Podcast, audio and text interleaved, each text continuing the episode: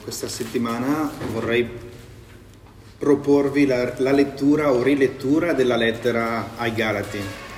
È una lettera breve, si legge in uh, 5-10 minuti a seconda della vostra velocità, ma dovrete leggerla a casa perché non riusciamo a leggerla tutta qui. ma volevo meditare con voi alcuni passaggi di questa lettera che ci orientano verso alcuni temi principali. Innanzitutto il motivo per cui eh, Paolo è stato spinto a scrivere questa lettera a questa chiesa che si trova in questa regione che si chiama la Galazia. Galizia. Galizia, ecco, perché la galassia è un po' più estesa, ecco. Proviamo a leggere al capitolo 1 della lettera ai Galati, al versetto 7. Leggiamo che vi sono alcuni che vi turbano, scrive l'Apostolo Paolo, e vogliono pervertire l'Evangelo di Cristo. Ma anche se noi o un altro angelo dal cielo vi predicasse un Evangelo diverso da quello che vi abbiamo annunziato, sia maledetto. Ecco che già le parole di Paolo sono forti, ma ci fanno capire qual è il motivo di questa lettera Dice che c'è qualcuno che sta turbando questa Chiesa e sta pervertendo l'Evangelo di Cristo. Che cos'è l'Evangelo di Cristo? L'abbiamo cantato e annunciato tutta la mattina. È una notizia semplice, breve, ma che ha un grande impatto sulla nostra vita oggi e sulla vita eterna che ci aspetta. Cioè che Gesù Cristo è venuto Qui, su questa terra, si è fatto uomo e si è dato come prezzo di riscatto e sacrificio per il nostro peccato. E questo sacrificio è stato gradito a Dio, infatti Dio non l'ha lasciato nella tomba, l'ha risuscitato dai morti e ha promesso che chiunque ha fede in questo sacrificio ha la vita eterna. Questo è tutto il Vangelo. Quindi il Vangelo ci dice che se noi siamo accettati davanti a Dio è per il sacrificio di Cristo e per nient'altro. L'Evangelo è tutto qua. Ma qui c'è qualcuno che sta pervertendo l'Evangelo di Cristo e lo chiama Evangelo comunque, perché dice che eh, qualcuno sta predicando un altro Vangelo che poi non è veramente una buona notizia. Perché non è una buona notizia questo Evangelo che stavano predicando? Beh, innanzitutto, se noi leggiamo al capitolo 5, al versetto 11, vediamo che queste persone stavano predicando una dottrina che da Paolo viene uh, contrastata con, con queste frasi che leggiamo. Dice al versetto 11, ora quanto a me, fratelli, se io predico ancora la circoncisione, perché sono perseguitato? Allora lo scandalo della croce sarebbe abolito o si facessero pur mutilare coloro che vi turbano. Ecco qua, anche qua un'altra frase forte, non ha mezzi termini Paolo, perché chi modifica l'Evangelo sta facendo qualcosa di grave davanti a Dio, perché sta aprendo la porta dell'inferno a tutte le persone che crederanno a questo falso Vangelo, mentre Dio vuole aprire la porta del cielo a tutti coloro che credono nella semplicità del Vangelo di Cristo Gesù. E cosa sta dicendo qua Paolo? Qua sta dicendo che c'è qualcuno che vuole mantenere la circoncisione. E che cos'è la circoncisione? È quel simbolo che nell'Antico Testamento rappresenta l'ingresso all'interno uh, del popolo di Dio, del popolo di Israele e consisteva sostanzialmente in una sorta di operazione chirurgica agli organi genitali maschili per togliere un pezzo di prepuzio. E questa era la circoncisione. Queste persone dicevano che questo patto della circoncisione doveva essere portato avanti se tu eri un vero credente, dovevi tornare a fare tutto quello che diceva l'Antico Testamento, dovevi farti circoncidere e non solo questo, dovevi rispettare tutta la legge di Mosè. Ma qua Paolo dice che io non predico ancora la circoncisione, perché se lo facessi allora la croce di Cristo non è servita a niente. E al versetto 12, qua le parole sono un po' addolcite dalla traduzione, ma letteralmente dice, ma allora voi che predicate di farvi togliere il prepuzio, fatevi anche castrare, perché questo è il significato di queste parole. Dice quello che state facendo è una cosa che rinnega totalmente l'Evangelo di Dio e porta le persone all'inferno. Per questo che nelle sue parole Paolo è molto duro. Quindi queste persone dicevano che per essere ritenuti giusti davanti a Dio non era sufficiente quello che aveva fatto Gesù Cristo, ma dovevi essere rispettoso e osservatore di tutte le leggi che Dio ha dato con Mosè nell'Antico Testamento.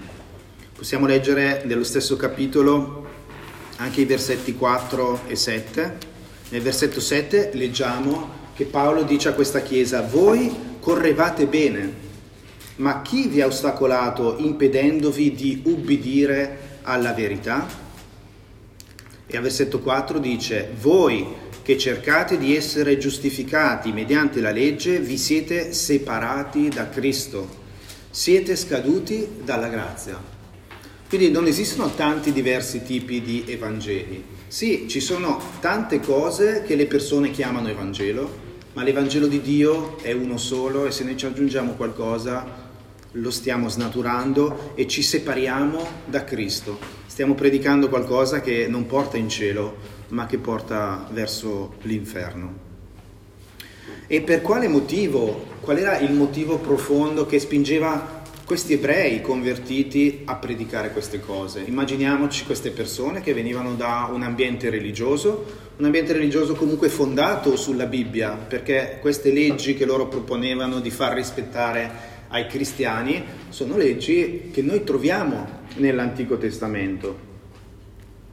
Ciò nonostante eh, lo scopo interiore perché essi tornavano a questi comandamenti era uno scopo che viene chiamato carnale, era qualcosa che serviva a glorificare loro stessi, cioè la loro natura umana, e non a glorificare Dio.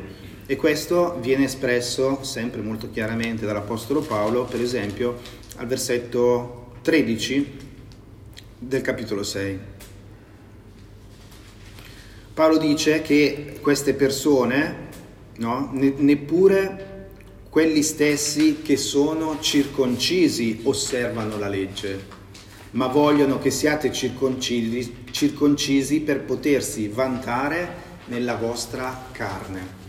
Quindi immaginiamoci un po' cosa facevano queste persone. Eh, predicavano che per essere giusti davanti a Dio non basta credere in Gesù Cristo, ma una volta creduto in Gesù Cristo bisogna continuare a rispettare tutta la legge di Dio e tutto l'Antico Testamento. E non solo lo devono fare gli ebrei, lo devono fare anche tutti i gentili che si convertono al cristianesimo. I gentili si intende tutte le popolazioni pagane che non credevano in Cristo e che non erano della religione ebraica. Ma qua Paolo dice una cosa, in realtà anche quelli che uh, si illudono di poter rispettare tutta la legge non lo possono fare. Per quello che dice, neppure quegli stessi che sono circoncisi osservano la legge, perché non c'è modo di essere precisi, riuscire a rispettare per filo e per segno tutto quello che ci dice l'Antico Testamento. E quindi secondo il loro Vangelo neanche loro stessi riusciranno a entrare in cielo. Perché? Dicono che si va in cielo rispettando tutta la legge e la legge non è possibile essere rispettata tutta quanta. Ma se predicano queste cose lo fanno perché vogliono vantarsi, vogliono vantare loro stessi di essere molto bravi, molto religiosi davanti a Dio ma non solo, vogliono che gli altri lo facciano così si possono vantare degli altri davanti agli altri, sta dicendo. Cioè costringono gli altri a farli così da poter glorificare loro stessi davanti agli altri. E questo discorso di glorificare la nostra carne, di poterci vantare di fronte a qualcuno, presuppone l'esistenza di qualcuno verso il quale per noi è importante fare bella figura. Quindi se queste persone uh, snaturavano l'Evangelo di Cristo aggiungendoci qualcosa che l'Evangelo di Cristo non dice, lo facevano per fare bella figura di fronte a qualcuno. Possiamo immaginarci che volessero fare bella figura verso tutti gli altri ebrei che non si erano convertiti al cristianesimo e volevano far vedere che comunque erano sempre dei bravi ebrei anche se si erano convertiti a Cristo. Oppure, per quale altro motivo potevano farlo? Per glorificare loro stessi e sentirsi più bravi, più belli, più giusti eh, davanti a Dio. Ma sotto tutto questo c'è un discorso che qua viene chiamato un discorso di vanto. E qua c'è un messaggio che arriva direttamente a noi stessi, perché possiamo pensare a quello che facevano queste persone in queste prime chiese, ma possiamo pensare magari a quello che facciamo noi, cioè che cosa siamo disposti a fare, fino a che punto siamo pronti a snaturare quello in cui crediamo e la semplicità dell'Evangelo di Cristo pur di fare bella figura con le persone che ci stanno intorno.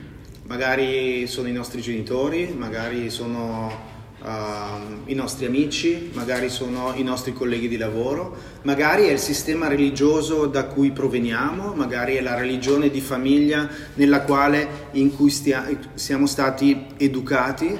Che cosa siamo disposti ad aggiungere all'Evangelo di Cristo pur di ricevere l'approvazione degli altri?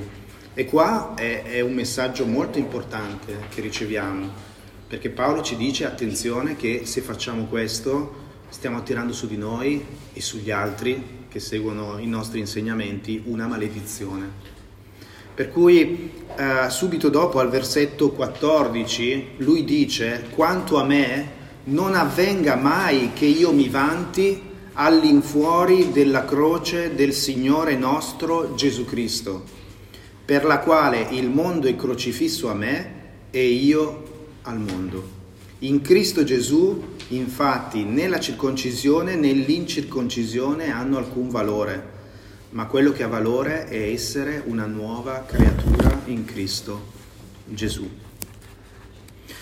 Così forse, uh, come dire, queste persone, e forse anche qualcuno di noi fa così, o qualche volta lo facciamo, cerchiamo di mantenere un basso profilo, no? di assomigliare un po' di più alle persone che ci circondano, perché non vogliamo soffrire per Cristo. E qua entra un altro tema importante di questa lettera, uh, perché il punto per cui queste persone desideravano che si facesse ancora quello che c'era scritto nella legge non era perché questo era l'insegnamento di Cristo, ma era perché volevano fare bella figura con gli altri, abbiamo detto, ma soprattutto perché fare bella figura con gli altri? Perché questo mi evita di dover soffrire a causa di quello che credo. Se comunque la mia fede non disturba nessuno, io soffrirò anche meno del fatto di essere diverso dagli altri e non sarò perseguitato. E quindi c'è un discorso di fondo nel volere l'approvazione degli altri e quindi nel snaturare l'Evangelo, un discorso di fondo basato sostanzialmente sulla paura, il timore che abbiamo di essere perseguitati, del giudizio degli altri, è maggiore del timore che invece abbiamo di Dio. Di Dio che ci ha donato tutto questo e non dobbiamo vergognarci di raccontare quello in cui abbiamo creduto o trasformarlo per renderlo più gradito alle persone di cui abbiamo, abbiamo paura. E così Paolo oppone la paura degli altri invece con il suo esempio, cioè l'esempio che lui ha dato alla Chiesa dei Galati, ma non solo a quella, anche alla Chiesa dei Corinti, come abbiamo visto qualche puntata precedente, abbiamo letto la seconda lettera ai Corinzi. Abbiamo visto quante sofferenze Paolo ha sofferto per poter portare l'Evangelo nella sua semplicità, anche se questo dava fastidio ai farisei perché andava, come dire, un po' controcorrente, bisognava accettare i pagani, eh, bisognava eh, abbandonare, abbandonare, questo uh, rispetto della, uh, della, norma rituale uh, stabilita dai farisei e dall'Antico Testamento. La sua predicazione dava fastidio ed è per questo che veniva perseguitato. I suoi segni erano sul suo corpo, quindi le cicatrici, le frustate, le battiture che ha ricevuto. E in questa lettera torna a parlare di qualcosa che è nel suo corpo, una sofferenza che Paolo sta vivendo e lo vediamo in diversi passaggi. E qua ci fa luce anche su qualcosa che eh, c'era in quell'altra lettera, quando parlava della spina nella carne che, che ha ricevuto dal Signore affinché non si vanti. Ora, se andiamo al capitolo 4, sempre del, della lettera ai Galati, al versetto 14, Paolo sta parlando di um, come è stata l'occasione che l'ha portato a portare il Vangelo in questa comunità, quindi in questa regione che non mi ricordo mai, Galizia. nella Galizia. Così eh, al versetto 13 dice, sapete che nel passato io vi evangelizzai a causa di una infermità della carne. Cioè sta dicendo che um, l'occasione che l'ha portato a essere lì e a evangelizzare queste persone è stata una sua malattia, un'infermità che ha avuto nel suo corpo.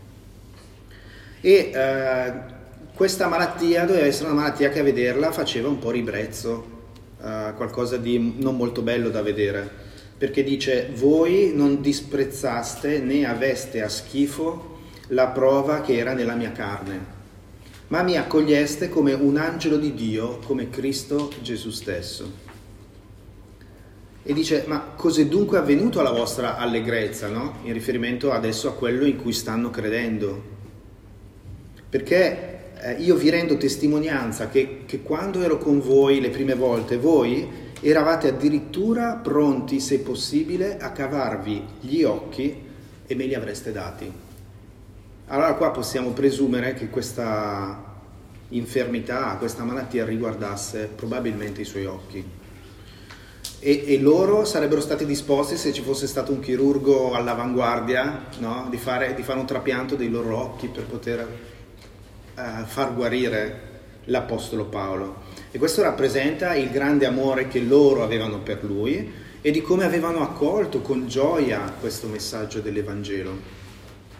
Infatti dice al versetto 16, ma perché allora adesso sono diventato vostro nemico? Che vi sto dicendo la verità ed è la stessa verità che, che vi raccontavo l'altra volta, solo che nel frattempo avete voi aggiunto qualcosa a quella verità del Vangelo. E uh, se vi ricordate, um, in seconda Corinzi 12, magari è qualche pagina indietro, è proprio la lettera precedente, Paolo ci disse che al versetto 7 del capitolo 12 leggiamo che eh, per evitare che lui potesse gloriarsi o insupervirsi del fatto che fra tutti gli apostoli aveva ricevuto un sacco di rivelazioni, aveva eh, incontrato il Signore, eh, era stato rapito pure al terzo cielo e quindi forse poteva montarsi la testa. Cioè se voleva fare qualcosa tipo questi altri di mostrarsi più bello davanti agli altri ce ne aveva di argomenti da portare. Ma proprio perché questo fosse evitato il Signore gli ha dato una malattia, una spina nella carne. E dice, qua viene chiamata, affinché non mi insupervisca per l'eccellenza delle rivelazioni, mi è stata data una spina nella carne, un angelo di Satana per schiaffeggiarmi affinché non mi insuperbisca. E vedete che anche qua eh, nel passaggio che abbiamo letto si parla di un'infermità del, della carne e lo scopo per cui il Signore gliel'ha data e non l'ha mh, guarito, infatti al versetto 8 in Corinzi dice ho pregato tre volte il Signore perché allontanasse da me questa cosa ma il Signore mi ha risposto, la mia grazia ti basta. Perché la mia potenza è portata a compimento nella debolezza. Ma questa frase è esattamente il messaggio che Paolo sta portando ai Galati. La grazia di Dio ci deve bastare, non dobbiamo aggiungere nulla all'Evangelo di Dio. Ed è per questo stesso motivo che Dio aveva dato a lui questa, questa spina nella carne, la stessa spina della carne per, attraverso la quale era stato accolto con tanto amore da, da, queste persone e queste persone avevano conosciuto il messaggio dell'Evangelo in tutta la sua semplicità e purezza. Così c'è un collegamento col fatto che lui cita questa sua spina nella carne, perché questo messaggio che a lui ha ricevuto da Dio, la mia grazia ti basti, è lo stesso messaggio che devono imprimere nel loro cuore in questa chiesa dove la grazia del Signore non basta più e bisogna aggiungere qualcos'altro per sentirsi giusti davanti a Dio o per evitare le sofferenze di Cristo davanti agli uomini. E un'altra conferma di questo suo problema ce l'abbiamo sempre nella lettera ai Galati, nell'ultimo capitolo, quando dice al versetto 11 del capitolo 6, dice guardate con quali lettere grandi vi ho scritto di mia propria mano. Paolo faceva fatica a scrivere, quindi questo ci fa presumere che ancora una volta eh, centrassero gli occhi in questo. Molte delle sue lettere sono scritte da altri, poi lui le firma alla fine. E quindi probabilmente lui ha dovuto convivere per molto tempo con questo suo problema. E questo problema era un messaggio per lui, ma era un messaggio anche per chi lo vedeva e questo messaggio era la mia grazia ti basta.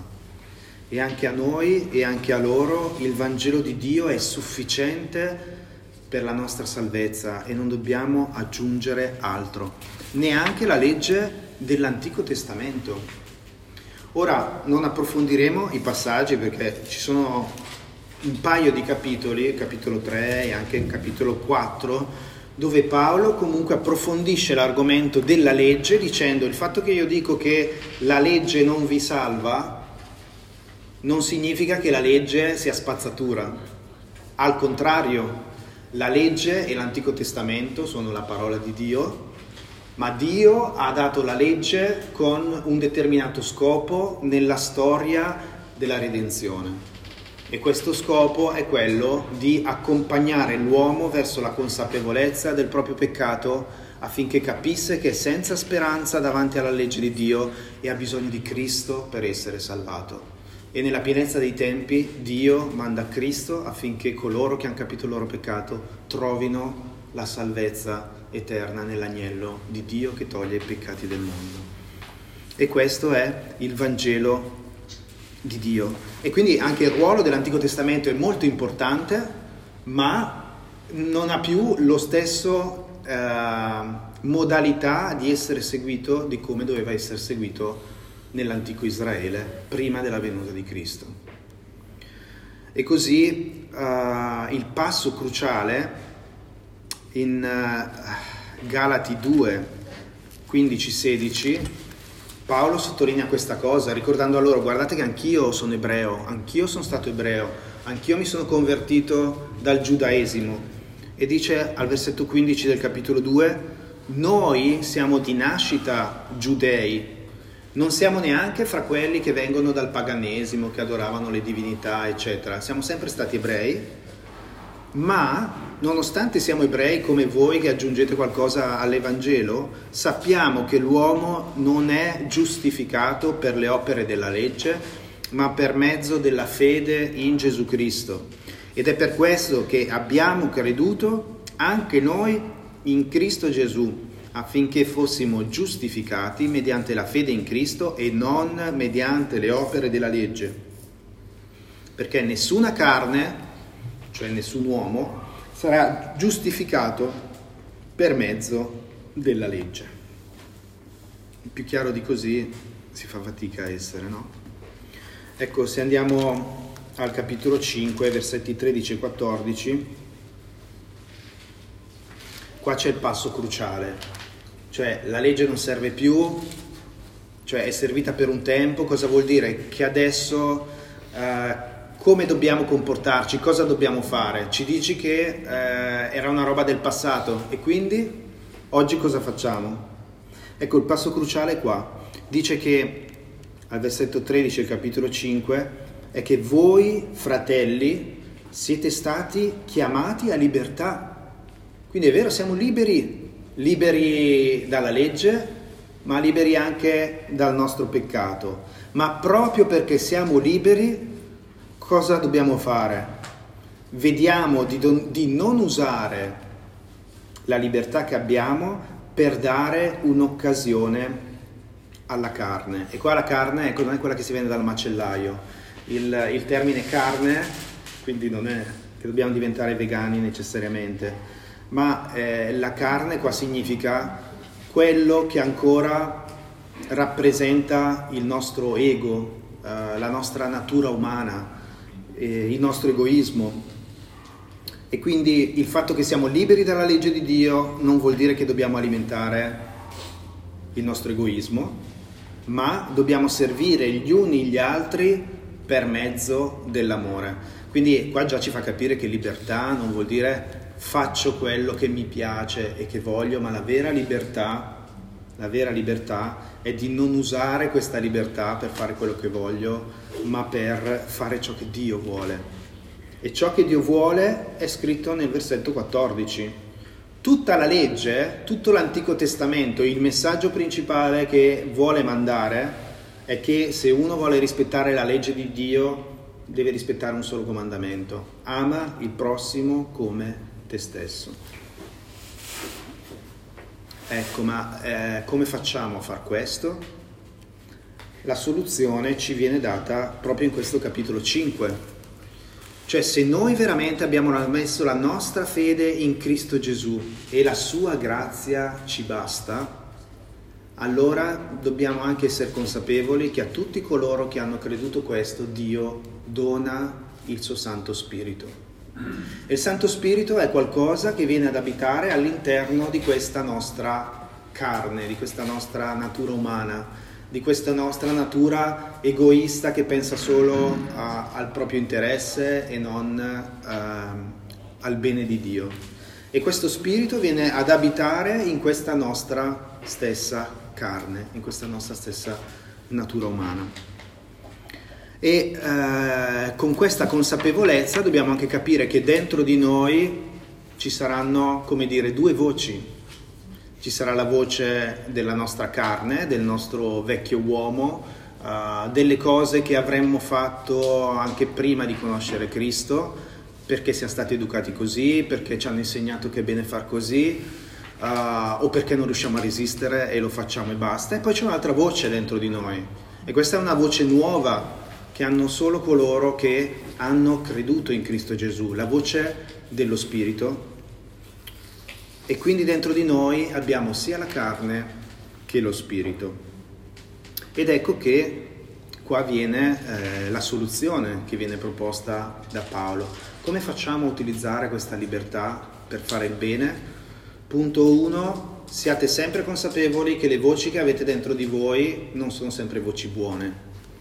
C'è una voce che viene dallo spirito e c'è una voce che viene dalla vostra carne. Ma c'è una cosa che è interessante che queste due voci sono sempre opposte.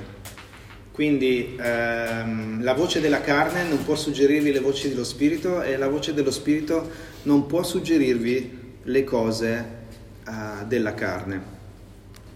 Al versetto 17 del capitolo 5 leggiamo questo. Dice che la carne ha desideri contrari allo spirito e lo spirito ha desideri contrari alla carne.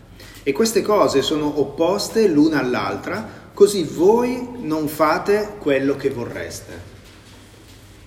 Ecco, io l'ho sempre letta come un dato di fatto, no?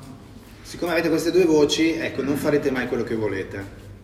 Però forse potremmo leggerla in un altro modo alla luce di quello che ci ha detto Paolo fino adesso. Magari mettendoci un punto esclamativo. No? Uh, se queste cose sono poste l'una all'altra, bene, rendetevene conto, siatene consapevoli e vedete di non fare quello che vorreste. Perché quello che vorremmo fare di solito è quello che vuole la nostra carne e non quello che vuole lo spirito. Allora ci sta dicendo, rendetevi conto che non tutte le voci interiori promuovono la libertà che avete in Cristo. Ascoltate e fate quello che non vorreste fare. cioè io non vorrei con la carne ascoltare lo spirito, ma fatelo, adesso avete la libertà di poterlo fare. E in che modo lo facciamo? Ci dirà dopo, considerando la nostra carne crocifissa con Cristo, al versetto 24. Dice che quelli che sono di Cristo hanno crocifisso la carne con le sue passioni e le sue concupiscenze. Quindi abbiamo due voci dentro di noi se abbiamo creduto in Cristo. Ascoltiamo quello che vorrei fare e ecco, cerchiamo di non fare quello che vorrei fare. Tendenzialmente dobbiamo fare la cosa opposta, a meno che siamo così allenati a ascoltare lo spirito e allora la nostra volontà diventa anche quella dello spirito. Ma se ancora non siamo così allenati, molto spesso, nella maggior parte dei casi, dobbiamo fare quello che non vorremmo fare e così ascoltiamo lo Spirito e crocifiggiamo sulla croce di Cristo la nostra carne per vivere nella libertà dei figli di Dio e uh, come dire, far gioire lo Spirito che è in noi perché veramente godiamo pienamente non solo della salvezza che abbiamo ricevuto, ma anche questa libertà dei figli di Dio di uh, comportarci da figli, quindi di seguire l'esempio del nostro Padre. E è interessante vedere quali sono i termini usati qua al versetto 24, perché si parla di passioni e di concupiscenze. Ecco, ho sempre pensato che i due termini fossero negativi, um, come dire, in italiano forse non passioni, ma forse concupiscenze, sicuramente viene di solito usato il termine negativo, in realtà i termini eh, che si trovano nel testo greco sono dei termini neutri che possono essere positivi o negativi a seconda del contesto in cui si trovano. Uh, per esempio il termine passione è il termine patema, che forse ci ricorda qualche parola in italiano, no? quando dico ho il patema d'animo, oh, ho una, un'emozione forte dentro di me, oppure ah quante cose che devo patire eh, lo stesso termine ci ricorda la sofferenza interiore. Quindi questo termine che traduciamo come passione ci parla di emozioni e sofferenze che possono esserci dentro di noi. E l'altro termine invece di concupiscenze, anche lì è un termine neutro che potremmo tradurre come desideri. Qua cos'è? Epitimia, boh, non mi dice niente in italiano, però eh, diciamo il termine neutro sarebbe desideri. Esistono dei desideri, delle concupiscenze, delle, um, dei desideri che possono essere buoni e leciti e dei desideri invece che sono malvagi. È interessante vedere che questo stesso termine concupiscenza viene utilizzato da Gesù eh, quando eh, fa l'ultima cena e dice io ho eh, grandemente concupito di mangiare questa cena con voi, letteralmente sarebbe. Quindi ha anche un'accezione positiva, possiamo avere anche una concupiscenza, un desiderio che viene dallo Spirito di Dio che è così intenso che abbiamo voglia che si realizzi. E questo ci dice quindi che all'interno di noi abbiamo sia passioni, emozioni che possono essere o dalla carne o dallo spirito, e che quindi dobbiamo, cioè non necessariamente che l'emozione è sempre una cosa sbagliata, ma anche la passione può venire dallo spirito o dalla carne e dobbiamo distinguere da dove sta venendo. Così come i nostri desideri possono venire dalla carne oppure dallo spirito. E coloro che sono in Cristo crocifiggono le passioni non tutte le passioni e, tutte, e, tutti i desideri, ma quelle passioni e quei desideri che vengono dalla carne e non dallo Spirito di Dio. E come facciamo poi a sapere se abbiamo assecondato la voce giusta? E qua ci dice Paolo come lo scopriamo. Lo scopriamo dal frutto che vediamo saltare fuori. Cioè Paolo, sempre in questo capitolo, ci dice che um, se noi abbiamo ascoltato la voce dello Spirito, magari all'inizio non siamo allenati, non sappiamo quale voce abbiamo ascoltato, ma dal frutto che ne verrà fuori lo scopriremo. Perché quando noi ascoltiamo la voce dello Spirito, lo Spirito ha un solo frutto. Un solo frutto che si manifesta con nove sfaccettature diverse, che probabilmente si manifestano comunque tutte insieme, non separatamente. Quando facciamo qualcosa per lo spirito, tutti questi nove aspetti del suo frutto, no? il frutto è pienamente maturo e saporito e lo possiamo vedere. Ecco, questo frutto viene descritto al versetto 22.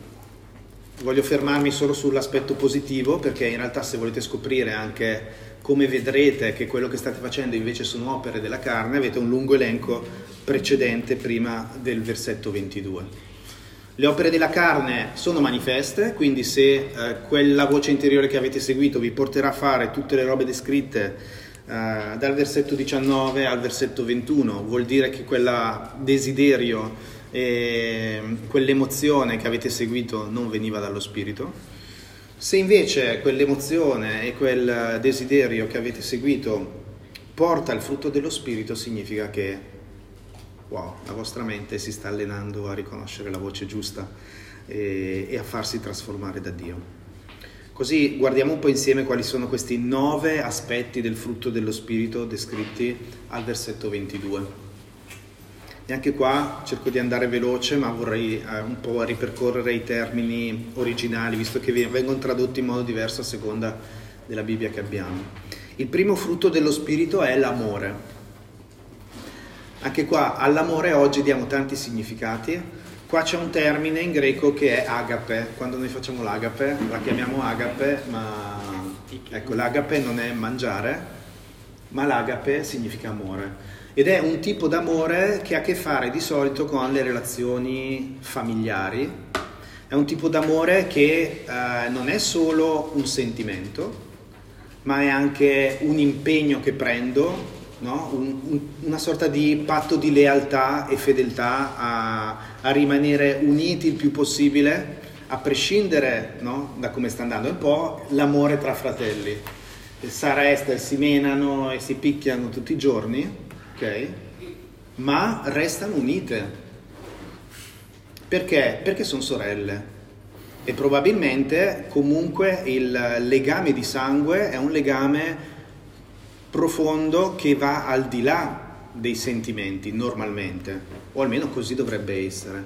Ed è questo il tipo di amore che qua viene descritto, ed è lo stesso amore che Dio ha nei confronti dei suoi figli, figli di Dio, è un legame di sangue, perché Lui ha versato il sangue del suo figlio verso di noi e tutti i figli di Dio sono legati tra di loro da un legame di sangue, che è Gesù Cristo. E quindi questo è l'amore il tipo di amore che si manifesta. Quindi non è tanto se ho voglia di, di stare seduto vicino a Sara o a Esther, ma il fatto che eh, nonostante tutto quello che succede, la mia volontà è rimanere fedele, unito e perseverare in questa relazione di fedeltà, di protezione e di unione, perché l'unione è basata sul sangue.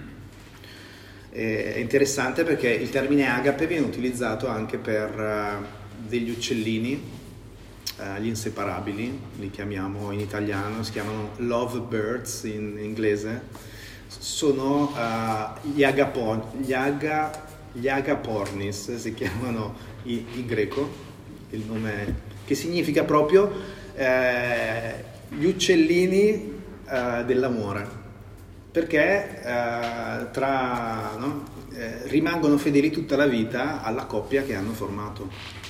E quindi anche questi uccellini rappresentano un po' il significato dell'agape, no? di rimanere fedeli fino alla fine in questo patto, in questo patto d'amore. Il secondo termine, che è qua tradotto gioia, e, vabbè il termine è cara, Beh, la gioia la conosciamo tutti, eh, sicuramente è, è, sì, un sentimento di piacere, di delizia. Eh, anche qua eh, ci può essere un tipo di gioia che è legato alla soddisfazione di un nostro bisogno personale, forse non necessariamente una gioia spirituale. Eh, la gioia di cui qua si parla è quel sentimento di piacere e di allegrezza che abbiamo nel magari incontrare dei fratelli che non incontriamo da tanto tempo, nel vedere Paolo che ritorna da noi in chiesa, è, è, è, un, è un, sentimento di, di, piacere, di delizia nel vedere che um, l'amore di Dio si realizza, uh, la sua volontà si realizza, il suo bene viene fatto, uh, a vedere persone che crescono nella fede ci produce gioia, vedere che... Uh, il comandamento di Dio di amarsi gli uni gli altri, riusciamo a realizzarlo davvero tra di noi, questo ci genera gioia. Invece la gioia ci viene a mancare a volte quando vediamo che di mezzo si pone il peccato, la carne anche nelle nostre relazioni e questa viene a mancare. Quindi la gioia è qualcosa che si lega veramente alla messa in pratica dell'amore di Dio in modo concreto nelle nostre vite di credenti. E quando questo amore di Dio si concretizza, anche il nostro cuore si riempie di quella gioia che viene uh, dallo Spirito e che non è quella gioia, quel divertimento transitorio che invece serve più a, dire, alla nostra carne. Il terzo termine è la pace. Uh, la pace è una, una sorta di riposo ehm, il termine deriva da, da qualcosa che significa anche qua unione. Quindi mettere insieme due cose che si sono separate significa fare la pace. E la pace che riceviamo da Dio è proprio la rimozione di una separazione che c'era tra noi e Dio.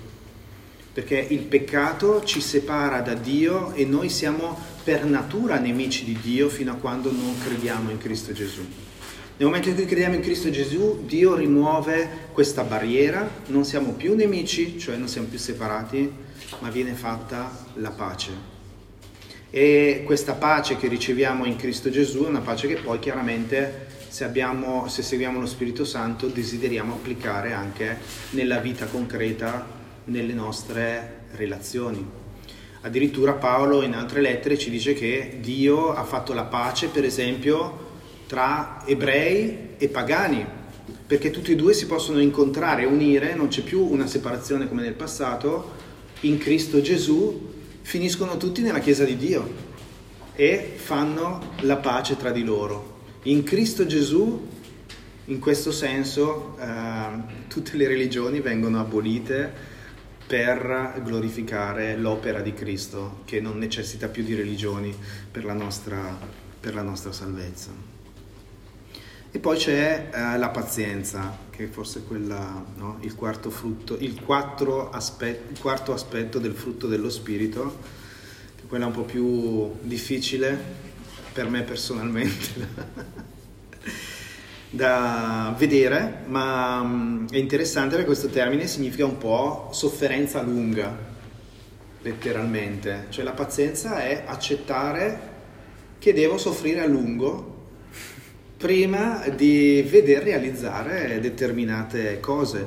Viene tradotto anche come um, forza d'animo e quindi è una capacità di saper attendere sapendo che i frutti migliori arrivano solo sopportando la sofferenza. Le cose a buon mercato di solito non portano uh, dei frutti maturi e saporiti, bisogna lavorare duramente la terra per arrivare ad ottenere uh, dei risultati. Quindi la pazienza è un soffrire a lungo senza lamentarsi perché in noi c'è questa forza d'animo e questa visione che va oltre, che un po' l'esempio che ci ha dato l'Apostolo Paolo, quanta sofferenza sopportava eh, per amore di Gesù senza mai eh, lamentarsi per questo. Poi io nella mia Bibbia ho la gentilezza, eh, che è il quinto aspetto. Eh, in realtà questa parola non ve la leggo perché sembra un farmaco per la prostata. Ehm... Crestotes, sì. eh, questa parola è in realtà è la stessa parola che nell'originale viene utilizzata per descrivere la bontà che Dio ha nei nostri confronti questa bontà di essere così gentile con noi, di darci i suoi doni ogni giorno, di avere questa grande pazienza nei nostri confronti, senza che noi gli abbiamo chiesto niente, lui ogni giorno ci dona tutto. È veramente gentile con noi, ma è una gentilezza che va a, oltre l'educazione, no? È veramente questa larghezza uh, verso, verso gli altri, no? Che è una forma di rispetto verso chi ci circonda che arriva al punto tale di ehm, attribuirgli magari dei privilegi ehm, che anche non si merita, no? è una gentilezza eh, divina. Rastore è un farmaco per il cuore. Ah, scusate, pensavo per la prostata. è per il cuore. Correggiamo. Infatti, Va bene, gentilezza. Ah, è per quello che l'hanno chiamato Crestore. Eh. Perché guarisce il cuore, la gentilezza. Grazie. Abbiamo capito meglio il significato del termine. ecco, l'altro termine ci assomiglia, il sesto, che è bontà, agatosine. Eh, significa fare del bene agli altri, la bontà.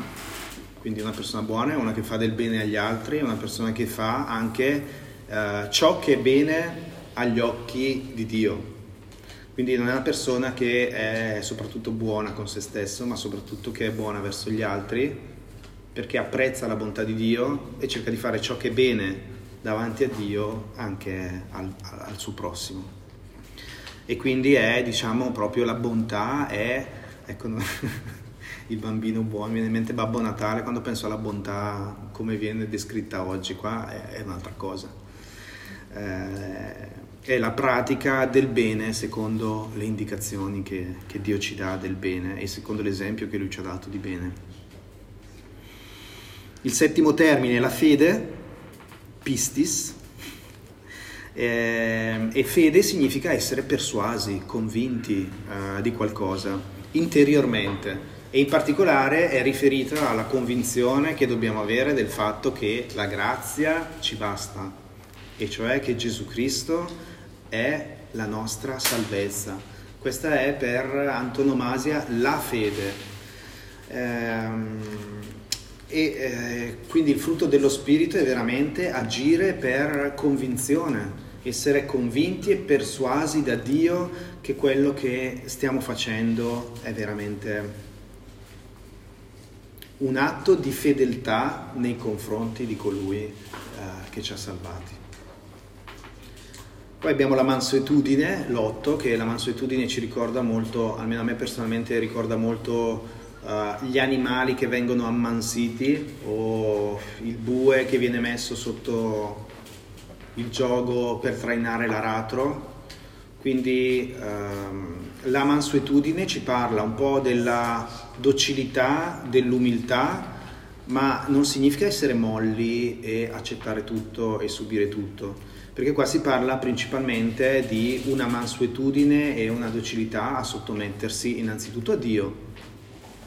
E poi eh, capendo che noi abbiamo continuamente necessità di essere guidati da Lui e che quindi diciamo i consigli che ci dà la nostra carne sono un po' da eh, trattare con le pinze, impariamo a eh, essere mansueti cioè a sottometterci a lui, a lasciarsi guidare, a farlo anche con pazienza, perché tutti, frutti, tutti gli aspetti del frutto vengono uh, insieme. E, uh, e, quindi ecco, è, è, una sottomissione agli insegnamenti da Dio. Essere mansueto non vuol dire accettare tutti gli insegnamenti che ci arrivano da fuori, ma essere mansueto nei confronti di quello che Dio ci chiede di fare. E poi abbiamo l'ultimo aspetto del frutto dello spirito, che è quello dell'autocontrollo encrateia. Vabbè, l'autocontrollo, l'autocontrollo è, interessante questo termine perché lo possiamo vedere come quella facoltà necessaria per acquis- acquisire delle, delle competenze. Tipo, se voglio diventare maestro in qualcosa, ho bisogno di passare attraverso una sorta di percorso di disciplina in cui mi, mi impongo dei momenti uh, in cui studio, in cui metto in pratica e mm, questa cosa non è piacevole da fare mentre la fai perché richiede che no, ti dai un ritmo, ti dai una costanza, eccetera, però è quella cosa che ti permette poi di imparare a fare qualcosa che prima non sapevi fare, a crescere, a trasformarti e mm, questa cosa è un po' l'autocontrollo, no? è la chiave del, dell'acquisire un master, diciamo. No? Eh, è la disciplina, è la costanza e il sapersi quindi anche controllare. Ritorniamo quindi ancora alle passioni e ai desideri, eh, riuscire a controllare le passioni e i desideri che non vengono dallo spirito ma che vengono dalla carne e che ci dicono questa cosa non avrei voglia di farla, uh, io non sono capace, io non ce la farò mai, io sono nato così, uh, viene dalla carne. E invece lo spirito ci dice se metti disciplina, autocontrollo, magari fai un programma, eh, preghi, e io ti aiuto e ce la farai. ok? E quello è l'autocontrollo. Eh, viene tradotto in alcuni casi anche continenza perché l'autocontrollo chiaramente si riferisce anche di saper dominare il proprio corpo davanti a desideri e passioni eh, sessuali che eh, andre- vanno coinvogliate unicamente all'interno del quadro che Dio ha stabilito uh, del matrimonio. Quindi si riferisce ad avere quindi autocontrollo, per esempio, nel, nella castità, quando siamo chiamati ad esercitarla, come eh, l'autocontrollo è anche quella cosa che ci può portare a essere disciplinati per fare una dieta, per esempio, giusto per capirci che attitudine eh, può essere.